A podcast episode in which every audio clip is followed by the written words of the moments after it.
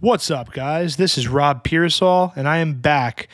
I want to thank Eric Ames very much for covering for me last week. I was a little bit under the weather, but I'm feeling great now, and I'm ready to talk about the Mets. And I am very happy to be here with my good buddy and my co-host Alex Corigliano Maceli.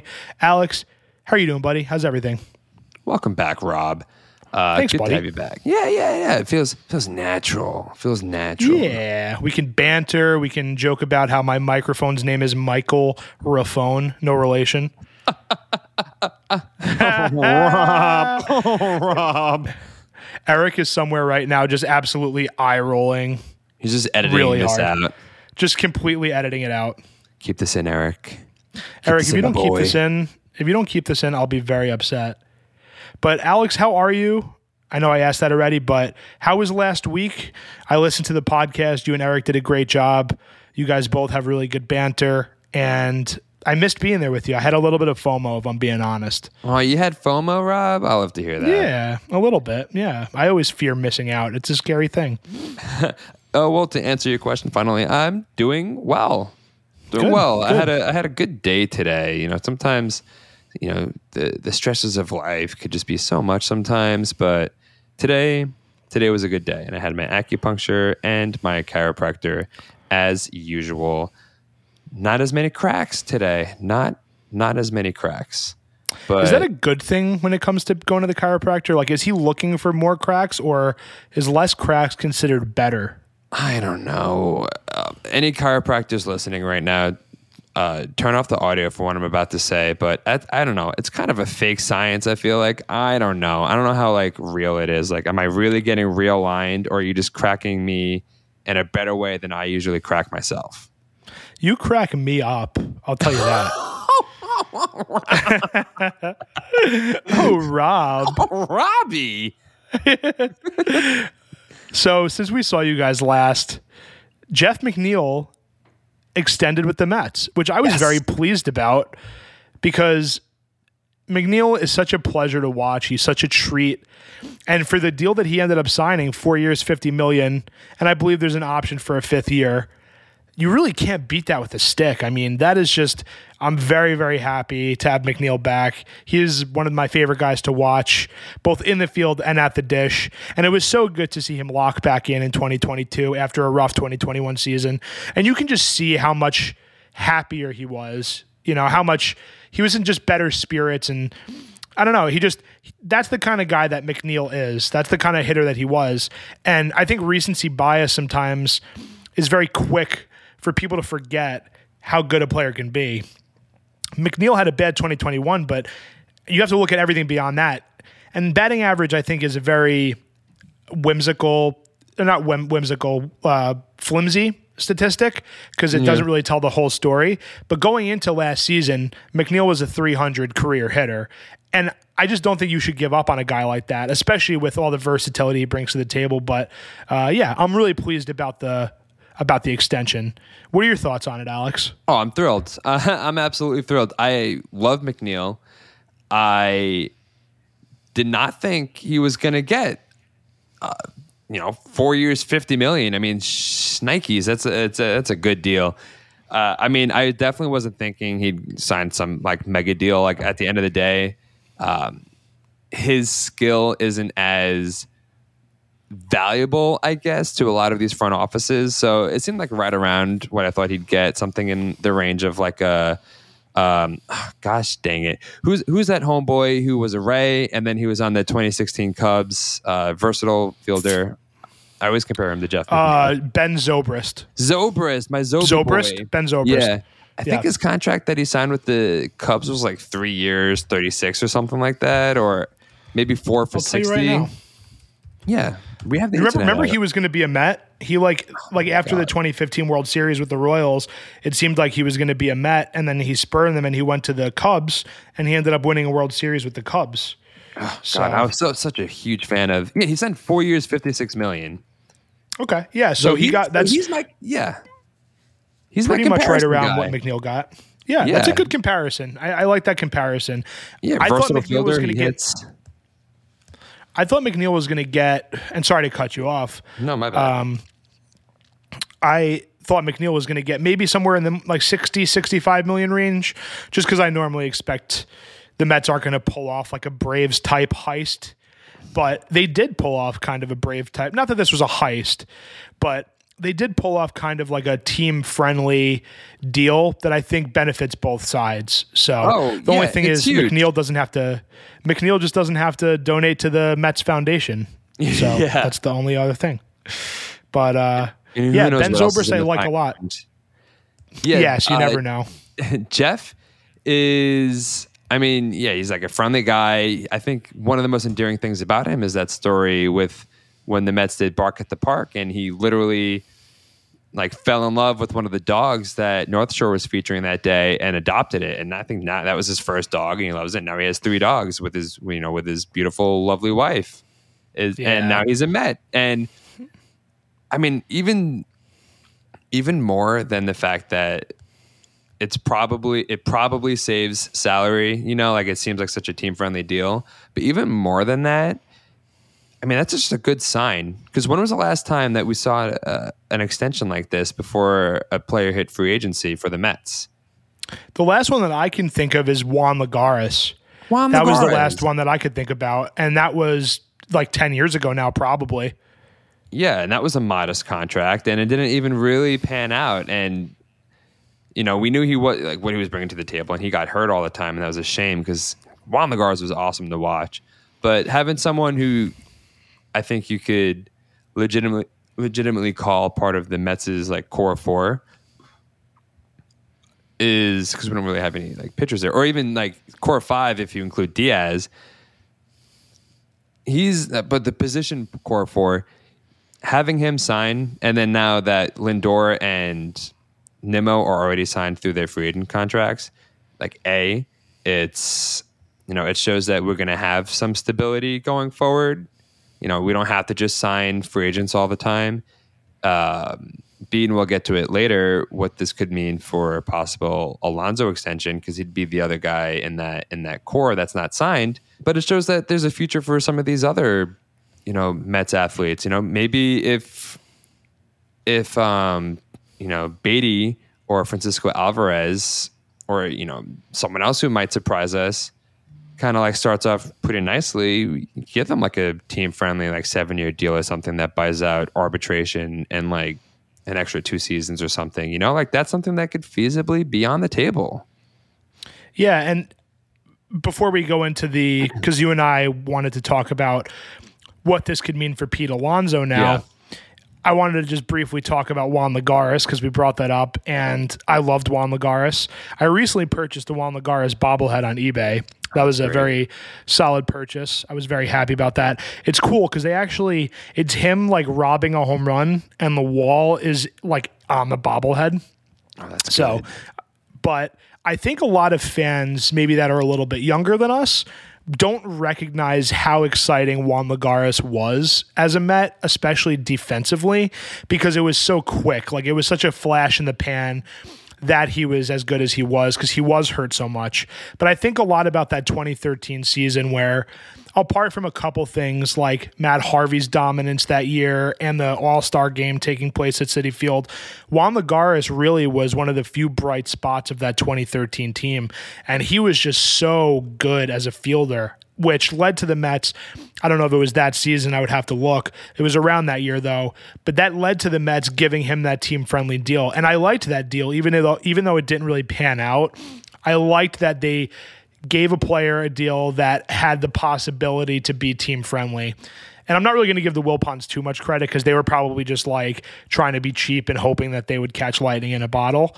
But I think that now with a more competent ownership, or you hope that they're going to be a more competent ownership, those are the kind of deals that you really like to see them make.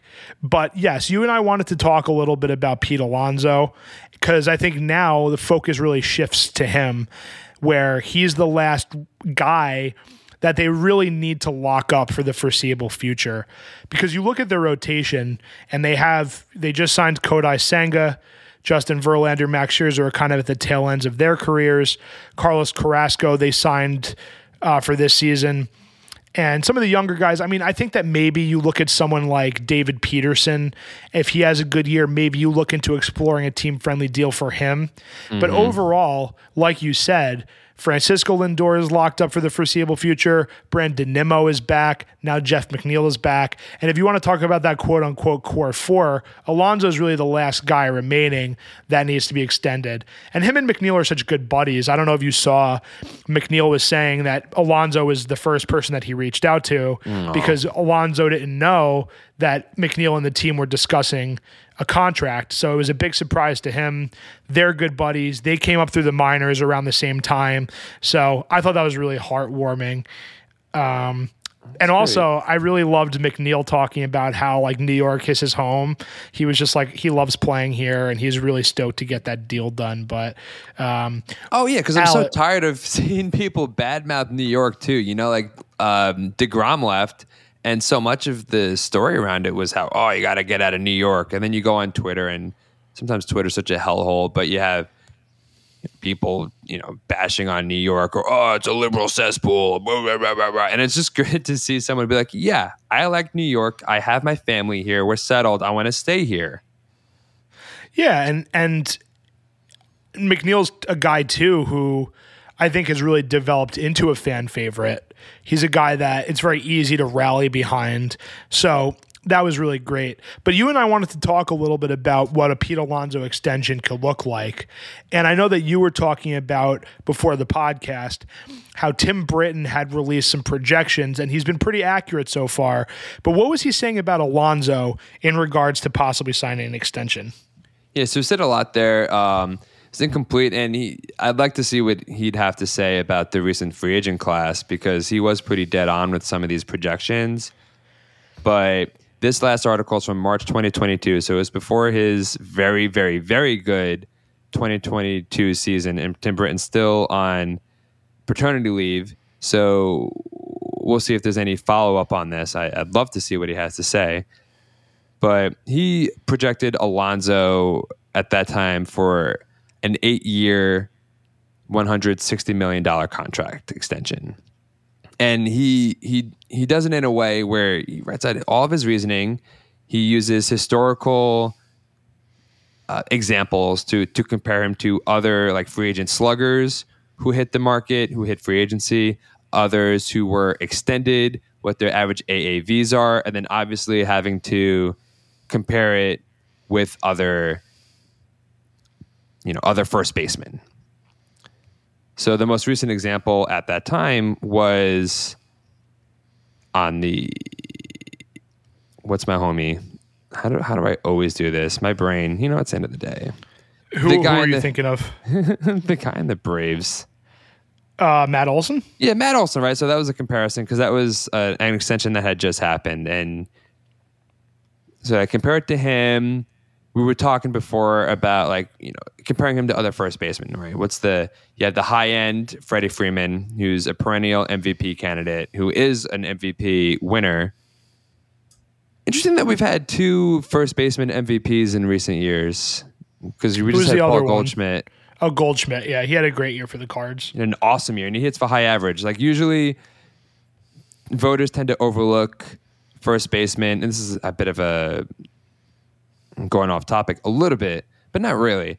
Because some fans, like I don't want to say casuals, but some fans might look at Pete Alonso and say, well, obviously, obviously he has to get like a huge contract because he's our best hitter. He hits home runs. He's really valuable. And they want to throw out some of these like other other stats like war and everything because you know your eyes see the home runs and the RBIs and that's what we used to value super closely. But first base is not a high demand position. You know, a lot of people, right? They look at corner outfielders, and if they're or a, catcher or someone, anyone on the base paths, and if their glove is declining, you stick them at first base, right? I mean, you could still be like atrocious to look at at first. We all know that Keith Hernandez will always talk about someone's bad form, and he seems to criticize Pete a lot. So that's a really valuable thing. So most first basemen kind of get valued a little lower because it's not as hard defensively, but the first baseman that do stand out, like if they're winning an MVP season, they usually also stand out with their gloves. Like they're usually pretty good defensively. Paul Goldschmidt is re- known as being really good defensively and for hitting high average. You had the same for uh, Freddie Freeman when he won back in the day, and then I guess you could compare it to Miguel Cabrera, who's a Hall of Famer. So you, you pretty much have to be like a Hall of Fame level or near Hall of Fame level to be a first baseman who's winning MVPs. And that's important when thinking about these super high value contracts. So you, which kind of helps us because we're talking about these high ass payrolls. And Pete Alonso, you could probably project that around 20 million a year range. Part of Tim Britton's reasoning too with this um, with the extension talk is the fact that it buys out um, arbitration years and you know what these players usually make around. So like it's like it's dirt cheap when they're younger. So it was like seven million, and then escalates to like ten million. And then the last year of arbitration, I can imagine Pete making like you know 15, 18, 19 million. Who knows? Yeah, but, I think yeah. that I, I think that that that's a good thing. And, and I was looking at we were talking about Olson because Olson just signed with the Braves before last before this past season in 2022. Mm-hmm. So he's signed, and him him and Alonso are the same age too. So he's signed. Uh, he's signed through 2029 for eight years, 168 million, and he has a 2030 team option. So, but you look at someone like Matt Olson, and I, I know that there's going to be some people listening that don't like to hear this, but I would say that Matt Olson is a guy that probably deserves a higher contract than Alonso because he's a better fielder than Alonso. Alonso, for his career, if you look at like defensive runs saved, is pretty much just kind of average. Like he has one uh, negative one defensive run saved in his MLB career, and he had a good 2021 season where he had five defensive runs saved, but then that dipped again this year to negative two this past year. And he has negative 18 outs above average, according to StatCast. So Alonso's not doing anything in the field. This is not news. I think if you watch Pete and if you are familiar with the team, you know that defense is not where his strong suit is. It's his bat, which really makes. I mean, I know Alonso wants to play first base, but really it's like he should just be a designated hitter. But I mean, you can live with him in the field. He's not going to kill you. He's just not great. Um, Olson beats him fielding every day of the week. He's a better fielder. But if a and another big thing with Alonso for me that I worry about is uh, his ISO, his isolated power, has gone down every single year since he's been in the majors. So that's something that, that's kind of concerning to me. Um, really? So yeah, he. I mean, his ISO was 323 in 2019, and it's almost 100 points less now in 2022. It was 246 this past year. Rob, so uh, what what exactly? How do they measure isolated power? Are you able to explain um, that off the uh, without like uh, warming up? So uh, the way that Fangraphs has it is um, like it's kind of like isolated slugging and batting average. Mm-hmm. Um, I'm sure that someone that's a little bit more savvy in that thing could probably tell you a little bit more in depth. But it's something that I like to look at because um, it's just one of those like Fangraph stats that I see thrown around a lot. So I take into consideration kind of like that, along with WRC plus, with WOBA, with things like that. But um, Alonso is someone who regardless of all that, I mean, he is a guy that he's your best power hitter hmm. if you're the Mets. That's there's no secret to that. Um, he's not going to light the world on fire. You know, he's with bat. You know, with his triple slash, his batting average was 271 this past year, which is a career high. And I, that that kind of stuff doesn't really matter so much to me. Um, but at this point, it's like you know what you're going to get with Alonso, right? Like he's not going to win an any MVP awards probably unless he has like a big shift in his game. He's not Freddie Freeman, but he is a good player. And I think that he's worthy of an extension because he's a good player, but also because he means a lot to the fan base. I think that he's someone that like McNeil, but even more so, is very easy to root for. He's a guy that since he's come up has endeared himself to the fans, has always talked to the media. He's really bought into having that captain like presence. Whether he ever will be named captain kind of remains to be seen, but he's someone who I view as a captain like player in the locker room. And so, and he's a guy that's marketable. So I think that he'll end up being extended. But I think that the annual value, money wise, I would rather give him less years with a higher ABV, uh, AAV, not uh, not ABV, uh, AAV, than like a, a, deal that Matt Olson got where he got eight years and X amount of money. Um, if the Mets are going to sign Alonso, I kind of would rather it be for less years and a higher annual salary. But that's really just me. What do you think about that, Alex? So if not if not the eight years, one sixty, which he's twenty he's twenty seven right now, so that would take him through thirty five. Um, I mean, he's kind of your classic slugger, you know, uh, the kind of sluggers that we grew up with.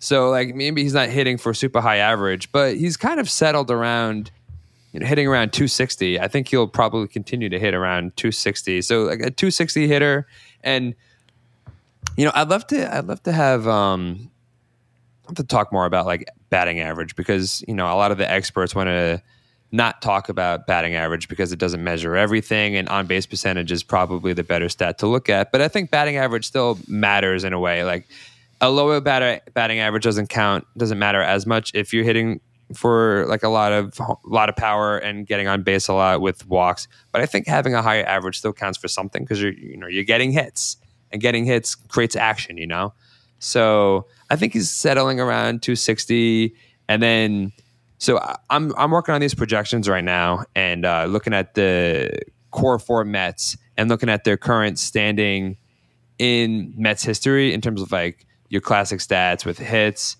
um, home runs, runs, RBIs, etc., and then comparing them to David Wright, who pretty much leads in every single one of those categories, just to see like where they'll wind up towards the end of this end of their careers. So while looking at Pete Alonso, if he averages around he his 162 um, average for home runs is about 45 a 45 a year.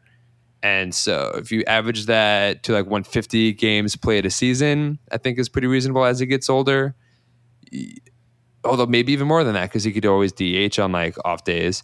But I could see him hitting 42 home runs a year. that's I mean, since yeah, since since he's entered the league, he has more home runs than anybody, right? Yes. Like since he's debuted, it's because he has 146 home runs since he's debuted. Yeah, more also, than Aaron Alex. I just wanted to tell you uh, what ISO is. Yes. I, I just looked up like a concise definition. So it's a measure of a hitter's raw power and tells you how often a player hits for extra bases. Um, so it also measures the raw power of a hitter by taking only extra base hits and the type of extra base hit into account. So mm-hmm. that's what ISO is. So it really values like the doubles, the triples, the home runs. Tells kind of that story. Yeah, so well, that's what know, ISO is. Okay, yeah, and I was looking at I was looking at it after you told me about that, and th- there is you know he in his first season when he hit 59 home run 53 home runs as as a rookie he um, uh, where I lost it. Yeah, he had that ice that ice uh, 323 ISO and then, you know, obviously it's dipped to, you know, 260, 257, 246. But, you know, th- there's a, there's a deeper story behind those numbers too. 2019 was the ball was still juiced and 2020 is a shorter sample size. It, I mean, it was weird season because sometimes the ball was juiced, sometimes it wasn't. Same with 2021, and then he hit 246 last year. So you know, you could look at that as concerning, but I think that's still like if I look at compared to Matt Olson's, like you said, right? Matt Olson had an ISO of 237 last season. Um, so right around the same, a little bit higher. Uh, it's so hard to look at any of these stats now because these guys came up during the juice ball era. So like, who knows what to really believe? We need we need more of a sample size, but um, I think eight years wouldn't be terrible. Like a lot of these classic sluggers are still hitting like thirty five home runs into like their late 30s. I'm thinking like a Carlos Delgado specifically, who hit 30 home runs 10 years in a row. The guy should be a Hall of Famer. We'll talk about that another time. Carlos Delgado is amazing. Uh, so maybe he's, maybe he's hitting 30 home runs when he's getting into his 30s, and he's hitting 45 home runs every year right now. So I, I could see why you would say maybe six. So maybe like instead of eight years, 160, you could look like six years, you know, 125 or something so just because of the player that Alonso is, and this is I'm thinking about like, and you could be right. Um, I'm just kind of thinking of the kind of player that Alonso is. and for the fact that he's a marketable player, I think I could even see the deal maybe going to like six years, 140, 150 million. I don't. I don't. mm, what, yeah. What would that average? That's so that's 25 million annually if you're doing 150 million. Um, But who knows? I mean, I personally would rather give him something that is closer to like 20 million a year. But I'm just thinking like I could see maybe it getting that high, like six years, uh, 150 million.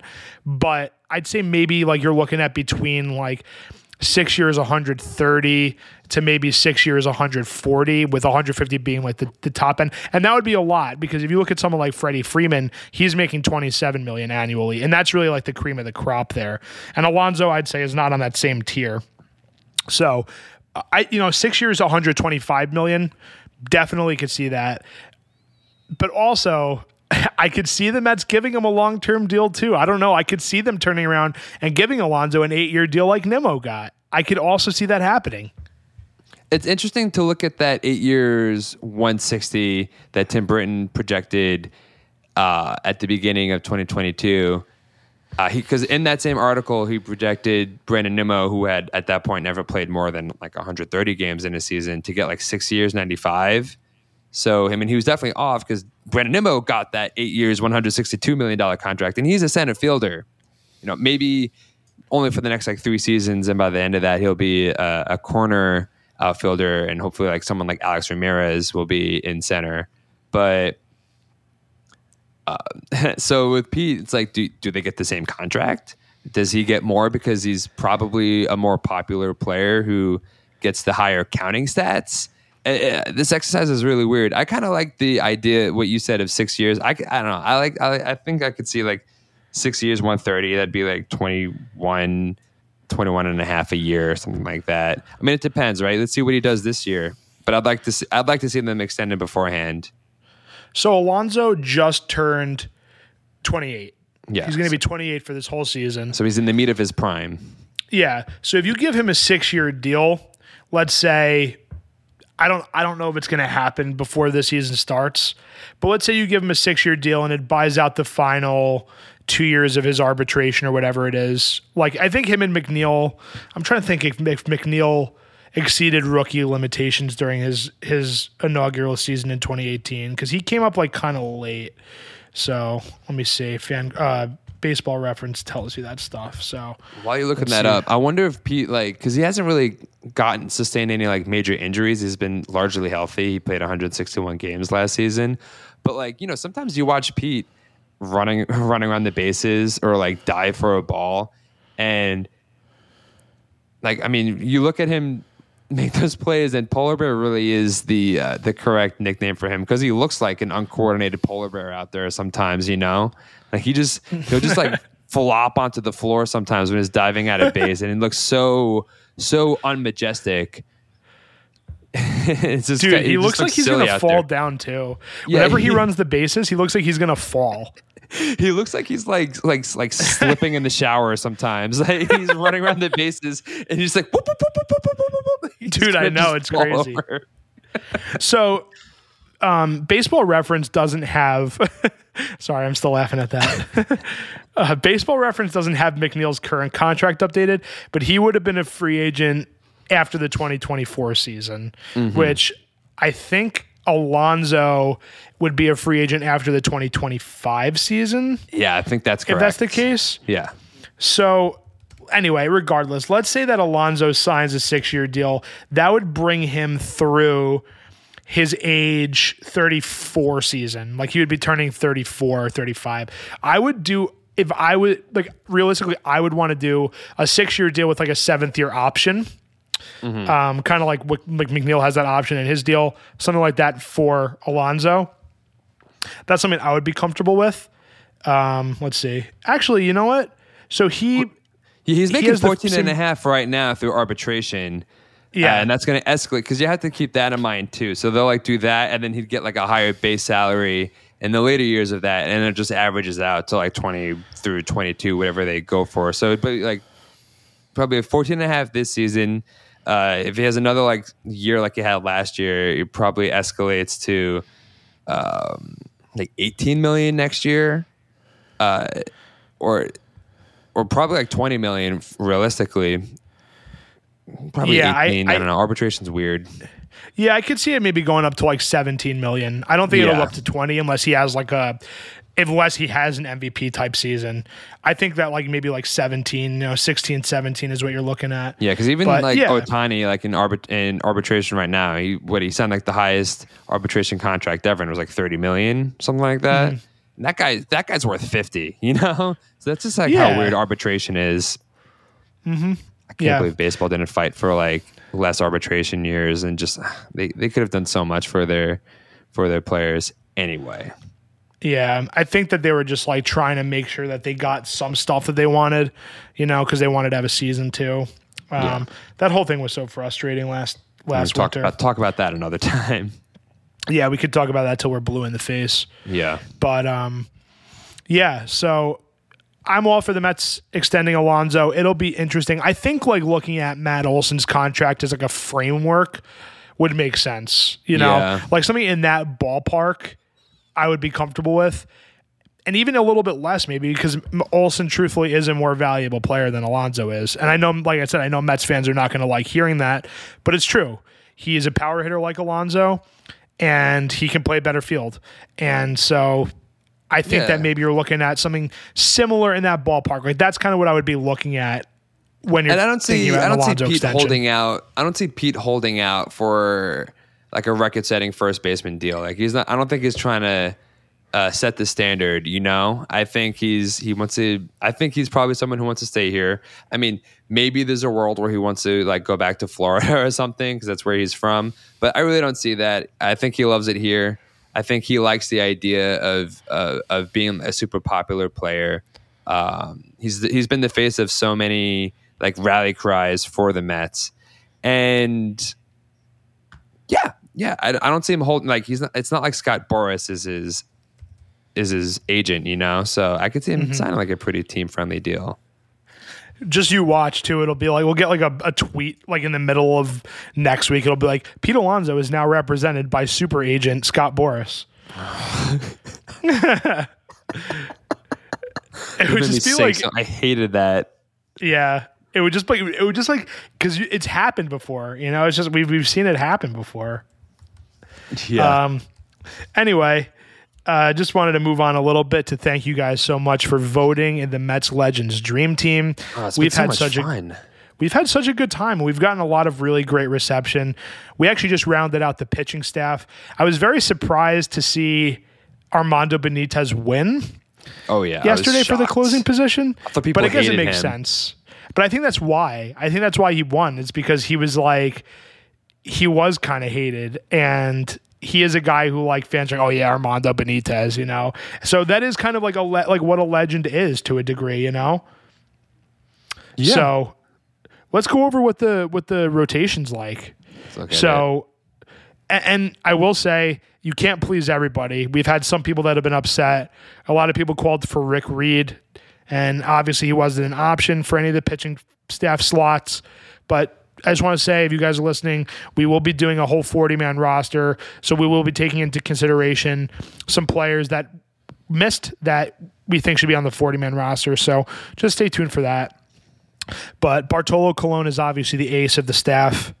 And then it's John Maine. We have Daisuke Matsuzaka, Chris Benson and his wife Anna, because that was a double vote, if you remember.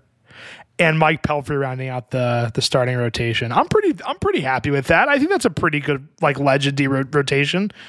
I mean, if you take all these guys in their peak seasons, um, with uh, I mean, like Dice K, yeah, I'll take him number three overall. D- John Maine never gets injured, probably the greatest pitcher of all time. So, yeah, not? arguably. arguably, Arguably. Yeah. I, you know, I think most baseball fans would agree with that. He's right up there with like Koufax. Yeah. Everyone talks about him. I'm sure it's not just Yeah. us. Household name. What could have been? Uh, so then the rest of the, the pitching staff, we elected Glendon Rusch, who is a active Twitter participant. We love him, so he got the staff pick for one of the bullpen slots. Jason Isringhausen, we also elected. He's been really kind to us when interacting with us. But also, we gave people the option if they wanted anyone else from Generation K, and he still won. So he that was some fan involvement there. He did not get beat out by Paul Wilson or Bill Pulsipher. We have Carlos Torres as the long reliever. Dae-Sung Koo, who we originally did for the starting pitching voting, but we realized that he is a bullpen guy. So we put him in the bullpen, and then that's how we put Dice K in the rotation. He was a, a write in from the fans. Uh, Turk Wendell, who I really had no doubt was going to win that puka shell necklace, is just outstanding. Uh, rest in peace to Pedro Feliciano, and he won the left hand. That was a close one, man, because that was him and Jerry Blevins, and it was like I was following the voting, and like it was like back and forth. That it was like, and, and Feliciano eventually tipped the scales, but it was like it was like 46% then 45% so they were flip-flopping pretty pretty hard Yeah, like I, I, don't, I mean, I love Jerry Blevins. I'm a big fan of Jerry Blevins. I really, I really am. And so having him being involved with the Mets the way he is, I mean, shit, uh, or bleep that out. But if they don't, if they don't agree with Keith Hernandez soon, who's still out there unsigned with SNY, I could see them bringing in Jerry Blevins full time. I feel like they're kind of grooming him for that right now. Uh, so, but I, I guess it so surprised me to, to see it come down to the wire like that because I just thought Pedro Feliciano was like so like so far away, like super beloved. But I guess that's just it's a, lot, it's a lot of generations of Mets fans, you know. Like he's the one that really and, sticks out to Blevins us. was good yeah, Blevins Blevins great. was really good. He's on that 2015 team. Yeah, and he and even 2016 and 2015 he was hurt for most of the year. Yeah. But 2016 and, and 2017 he was such a reliable guy out of the bullpen. So you have a lot of newer fans that remember Jerry in a very fond manner, as we do as well. Yeah. But Pe- perpetual Pedro, man. I mean, especially you know the he's posthumous at this point. You know, we had a. I'm glad that he won because I really wanted to pay, you know, pay homage to him. Yeah. But I, I, I would have to say I think that will probably include Jerry in the 40 man roster because he was that was such a close vote and more people voted in that than any other one. And originally we weren't even going to have Blevins on there because we had Scott Rice, and then it was like a lot of people were calling for Blevins, so we made a we made a choice, and I think that was a better choice anyway. That's Um, awesome. Yeah, and then set up Aaron Heilman and closing Armando Benitez. Uh, also, I had talked about how like Aaron Heilman is not as bad as I think most people remember or want to believe. Like if he pitched now, he would be a very coveted reliever. Aaron Heilman, like he was a really good pitcher, but I think people just remember him because he let up that home run to Yadier Molina. But he was he was really solid, honestly. I mean, I, I definitely remember it being like a really big deal how they were able to turn to him after Duaner Sanchez went down because he really was our setup guy for like really the rest of the season. He was. And and Duaner Sanchez is another guy who was a lot of people were upset got snubbed, but you know, it was just so hard because there's so many guys that we had out there as as choices. So, you know, it was hard narrowing narrowing it down. You're not going to please everybody, but I think overall you look at it and I think I'm pretty pleased with it. But I just want to talk about about Heilman first before we just talk about uh, the rest of the voting, and then we'll get to the next topic. But 2005, Heilman started seven games, but he mostly pitched out of the bullpen. 2.1 wins above replacement. He had uh, a 317 ERA, a 297 FIP, and a 336 XFIP. He had a 74% strand rate. He had a 0.5 home runs per nine innings, and he had uh, 8.83 strikeouts per nine. He pitched 108 innings, uh, which was great. And then in 06, he had 1.7 wins above replacement. He pitched in 74 games. He had a 362 ERA, a 328 FIP, and a 408, a 403 XFIP. Um, and then even 07, he had a, he had a decent season. He had 0.9 wins above replacement. So if you look at those three years, like that's like I'll take that any day of the week. If you get three solid years out of a relief pitcher like that, with how volatile bullpen guys can be, Heilman was pretty good, man. Yeah, and you know what? I'm looking at I'm looking at his postseason stats from you know that year too, because obviously, right, he has the one inning where he gives up the three run home run and ruined everything. But, but you know, he's he pitched a total of seven seven and a third innings in the postseason that year. He had a strikeout to you know seven strikeouts per nine innings. You know, it's not stellar, but it's like pretty solid, like a strikeout per appearance. He had six games total, so in, five of those games, he I need to find a stat that takes out the uh, the runs that he gave up because he really only had a where's the ERA here? He had a 3.68 ERA in the postseason that season. So that you know they they average that that's runs average per nine innings he pitched seven innings and in one of those appearances they gave up the three run the three run bomb so and that gave him his lone loss. So in the other five games he probably he probably didn't give up any other runs in his other appearances. Also, it's like that postseason, we have to remember like there were other things that happened. Like you can't, and, and so many people are like, "Oh, Carlos Beltran struck out," you know, the blah blah blah. But it's like the Mets collectively got cold that series. Like they didn't have a good series. They were a better team than the Cardinals the whole year. They were and the Cardinals really just snuck into the playoffs that year. They weren't a powerhouse team by any means. And you look at their team, yes, they had a lot of really good talent. They had a young Yadier Molina. They had Albert Pujols. You know, they had guys like that. But they were like an 87 win team that just snuck into the playoffs. The Mets were a powerhouse that year. That was like the best, most dominant season I've seen as a Mets fan in my entire life. But the Mets collectively got colds that that series. They didn't play well. Jose Reyes had a really bad series. Like they were not good. Billy Wagner, I think, had some rough outings on the mound that se- that series. So it wasn't just David Wright thing. was cold the entire second half of the season after the All Star break. Yeah. So it's like there's it's there's never just one thing. Um, so and listen, I did not like Heilman for years. I always was like Heilman's one of my least favorite Mets, but I think with time, people have kind of realized that he was kind of legit. So, you know, Heilman, I'm glad he got the vote there for the for the Mets Legends Dream Team voting. Obviously, I do we, like the idea of Mets Legends being like a platform for redemption for some of these for some of these you know classic Mets players.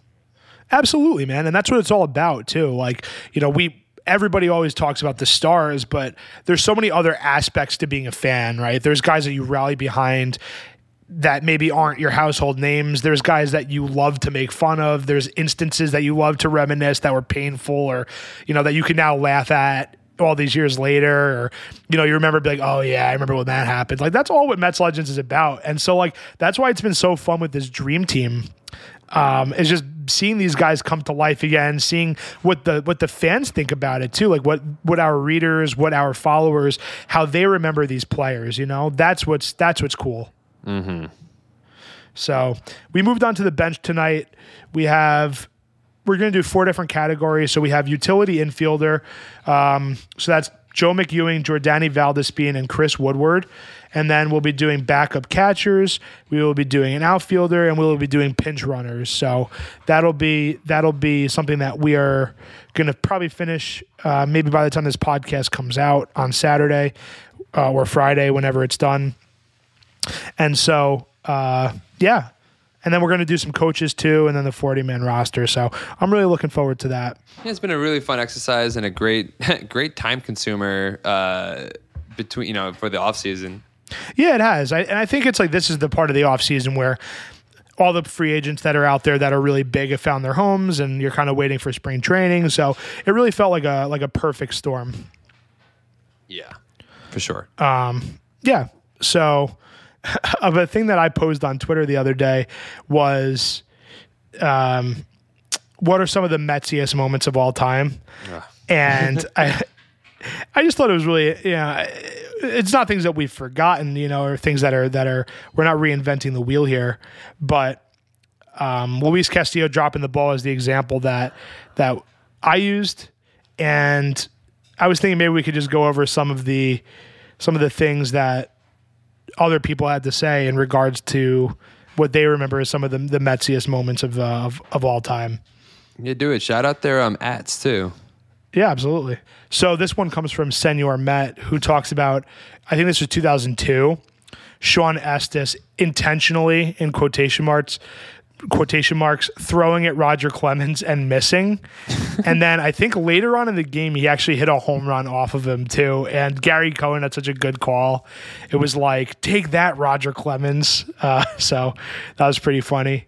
Uh, Shawn Estes is like another guy who's like really like a Mets legend. He was on that team for like I think he was only on the Mets for one year, and so yeah, he, but he had, that was a very memorable moment. Obviously, I always I think because we were young then, like I always view like 2000, 01, 02 as like such like a, a long period of time between, but that was like still on the heels of Roger Clemens throwing the bat at Mike Piazza in the 2000 World Series. Like it wasn't that much later, you know. Yeah, it's true.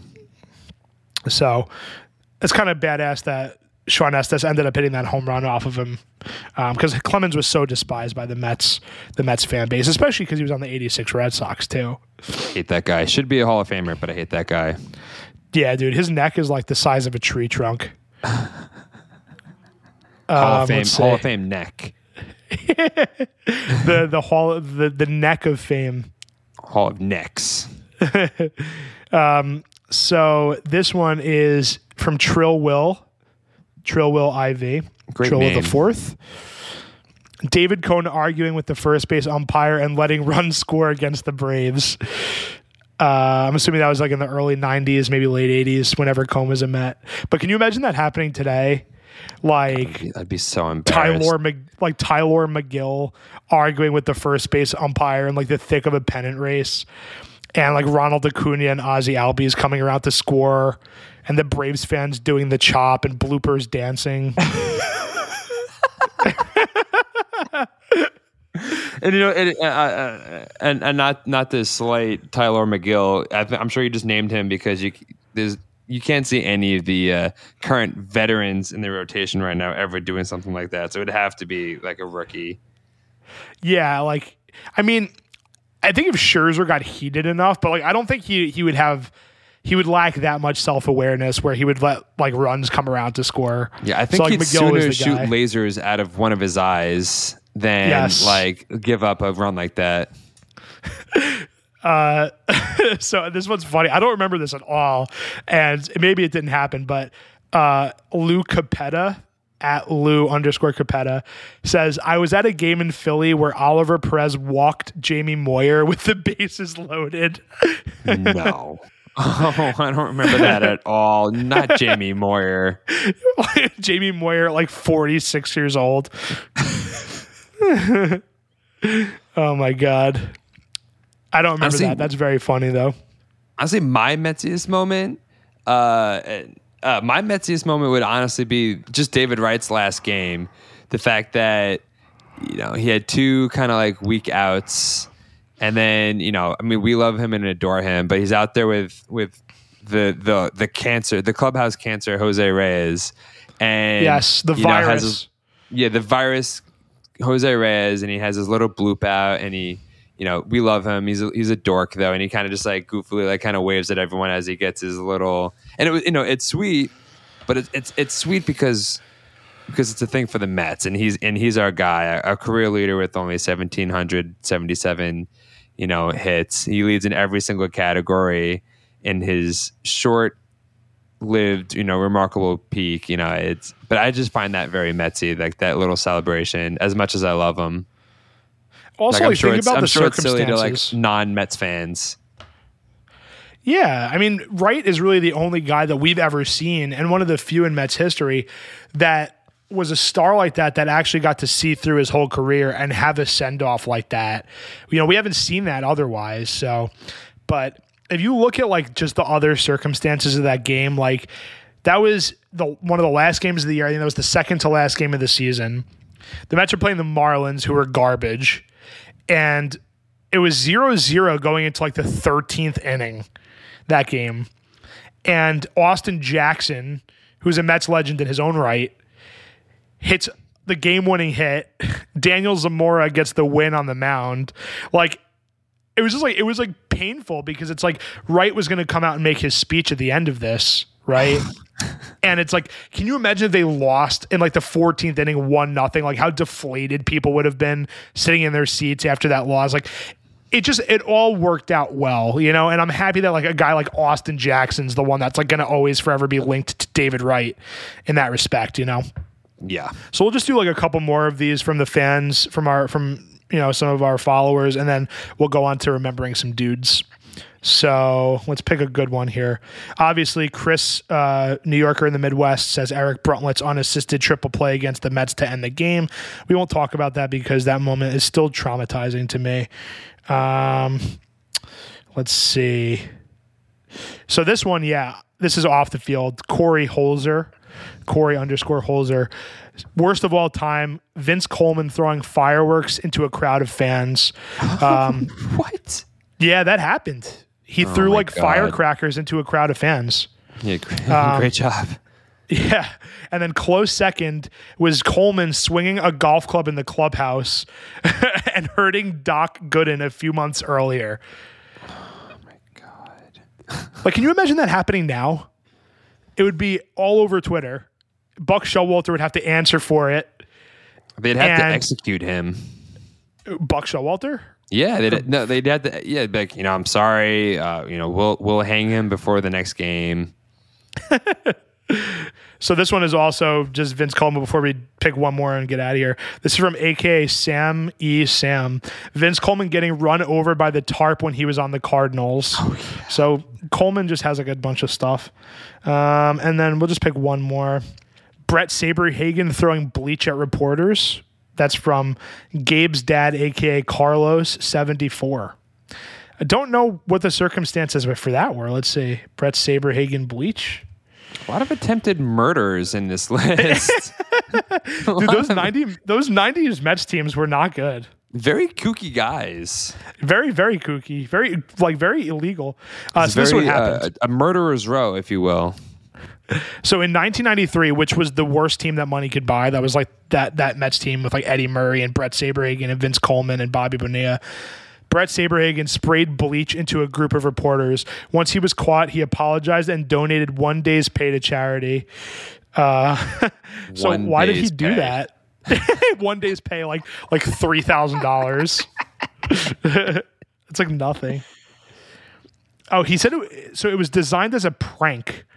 I don't know what kind of prank that was, but Yeah, um, you know what? My my brother, who who I adore, he tried to prank me one time when I was like seven, or, maybe I was like ten or something. And it's April Fool's Day, so you're already on high alert. And he goes to hand me this cup. He's like, "Here, I got you a drink." And he's like smiling, and like, well, obviously, I suspect foul play because it's April Fool's Day, and you're smiling while handing me a, di- a, a drink, and you're usually a jerk to me. He's like, no, it's fine, drink it, drink it, and I smile. I'm like, this is a chemical. What is this like bleach or something? And then he starts laughing. I'm like, you tried to just. I don't know if you just realized, but you just tried to murder me. Like you just tried to give me a, a, a glass of bleach to drink. April Fools, you're dead. yo, is your brother Brett Saberhagen? Oh wait, yeah, actually, yeah, my brother's Brett Saberhagen. uh, Before we close this out, I just want to read this one response. It just says, "This is from Ken." At Hickey seventy two eleven, he says, "After reading all of the responses, I feel like jumping off a bridge. It's it's tough being a Mets fan. oh, it's funny, man. That's all right. Hey, if you can't laugh, you know. So that was good. I'm I I I like the mailbag feature, so we'll probably keep that rolling um, going forward. That's it's always fun. So if you guys want to see the rest of the responses to that, that's on our Twitter. You can see what other guy, what other fans are reminiscing about some of the Metsiest moments below. But Alex, it's now time for my favorite segment of the podcast, and that is remembering some guys. Oh, I really like I really really like the twenty question format. Would you like to continue doing that this this week? Yeah, let's do it. Would you like to go first, or would you like me to go first? I have not settled on someone yet, so why don't you go first? All right, let me conjure up a name. And I know Eric's gonna cut this part out because he always says I take a long time with this. You know, driving up that top note, pure vanilla. I got my guy. All right, let's, let's hear it. Ask me some questions. Oh bro. yeah, right. Let's hear it. I got to ask you the questions. Cut that out. Cut that out. Cut that out. Hmm, okay, Rob. oh, I hear. Or oh, okay. three, two, one. Oh, Robbie. All right, let's uh, let's settle on a guy. Um, is he a position player? he is not. No. Okay. Is he a starting pitcher? He is. Did he play in the 2010s? He did. He did. Okay. Was he a, did I ask if he was a starter already? You did. And he and you said he was. He is. Yep. Okay. Did he come up with the Mets organization? No, he did not. Uh, was he like a, a veteran at the tail end of his career? He was. Did he play in 2016? I think he was retired by then. It was a little earlier in the decade. Retired by then. Okay. Um, did he pitch for the Mets in 2012? Um, I think it was it was a little later than that. So, So you're close. It wasn't 2012, but it's very close. He pitched for other teams after the Mets. He did, yes. And it might not help you out, but the two teams he played for after the Mets are both also in the National League East. This is. I feel like I'm. I'm struggling right now. Uh, National League East, Mets. So I'll give you a hint. He was very, very good in the early 2000s, like the early to mid 2000s. And he's pretty much known for his stint with the Cincinnati Reds. He was on the Reds for like the largest chunk of his career, and that's where he had the most success. Okay. Um, Bronson Arroyo. Did no, not Arroyo. Nah, he didn't. He ever pitched for the Mets. but he i could like that's feasible like i could see that have, have having happened but he was in the same rotation as arroyo though I might have to throw in the towel. So it was aaron harang Aaron Harang. yeah he played for the mets in 2013 and then after he left the mets he played for the braves in 2014 and the phillies in 2015 um, which i don't really remember but Did he, we he discuss Aaron Harang recently, or was he, or or maybe on Twitter or something? Yeah, I think so. I we might have talked about him on the podcast, but yeah, he's the guy that kind of came to mind. I definitely did tweet about him recently, but he joined the Mets. but he was a foul-looking person. I'm so sorry. God, Alex, jeez, was awful. you're gonna say that about a guy who had 20, 20 wins above replacement in baseball, and led the National League with 16 wins in 2006. 2006, huh? How about that? Dude, this guy was a workhorse. He started 35 games in 2006, pitched 234 innings. Wow. Yeah, 20 uh 2005 through 2007, 20 uh, 211 innings, 234 and 231. dude was a, a menace. He pitched four games for the Mets in 2013. They, I remember they signed him kind of like in like August, like when they, they were already out of it, and he was just like on the waiver wire or whatever it was.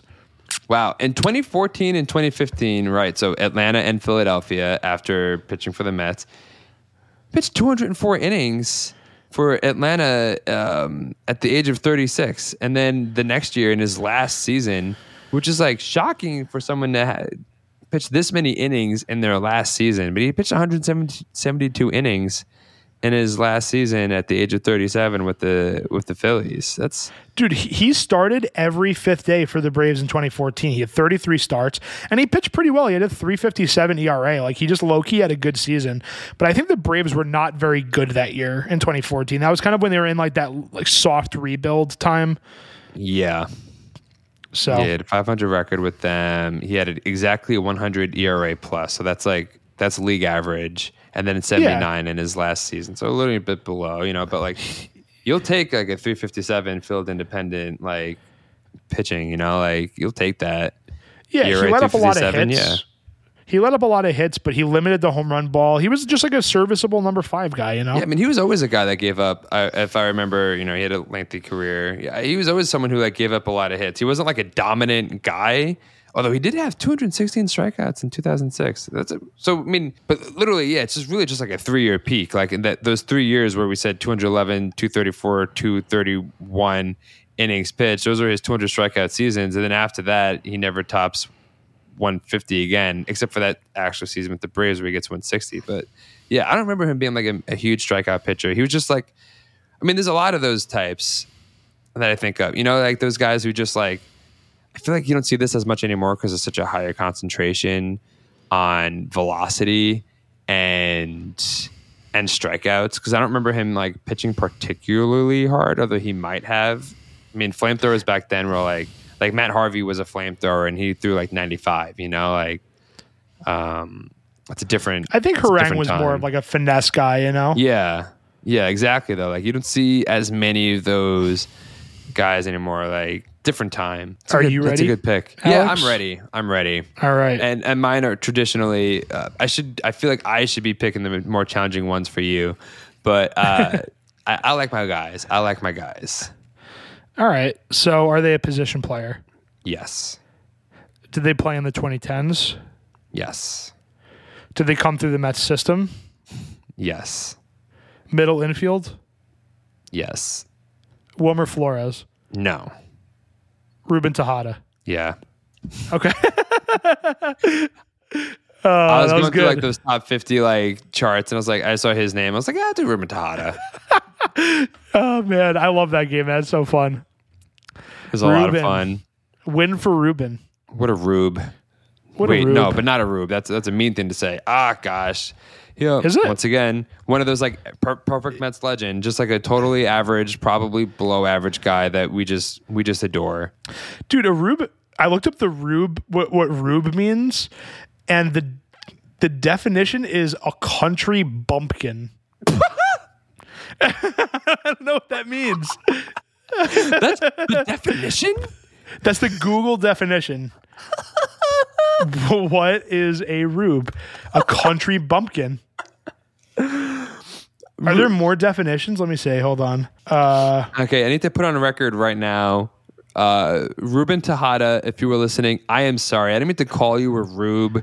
I just it's a, it's an insult that I've heard before, and I I definitely know that usually associated with like a simple person. Country An bumpkin awkward, is wild. an awkward, unsophisticated person is is a, a naive or inexperienced person is what rube means. Country bumpkin. That's that's like that's goofy. It also says see results about yokel. Yo- So yokel. you're you're just calling him like a like a like a redneck kinda. yeah, no, I. I Take honestly might Take be one of the worst the insults record. you could use. Yeah, I'm, I'm on the record saying I apologize, Ruben Tejada. that is awful. He didn't mean to call you a country bumpkin. I know he I, didn't mean to call it. you a pump. I know I know country bumpkins out there, and you were not a country bumpkin. Uh, Alex, it was a lot of fun being back. I'm glad we got to record again. I'm glad I'm feeling better. I'm glad you're doing well. I'm glad that you had some delicious tacos tonight. I don't know if they were delicious, but I know you had tacos good, tonight. very good. Shout out Taco Project, sponsor us. Shout out Taco Project. All right, guys, it's been so fun. We will see you soon. Until then, stay fresh, stay legendary. Stay fresh, stay legendary. Have a wonderful rest of your week. Peace.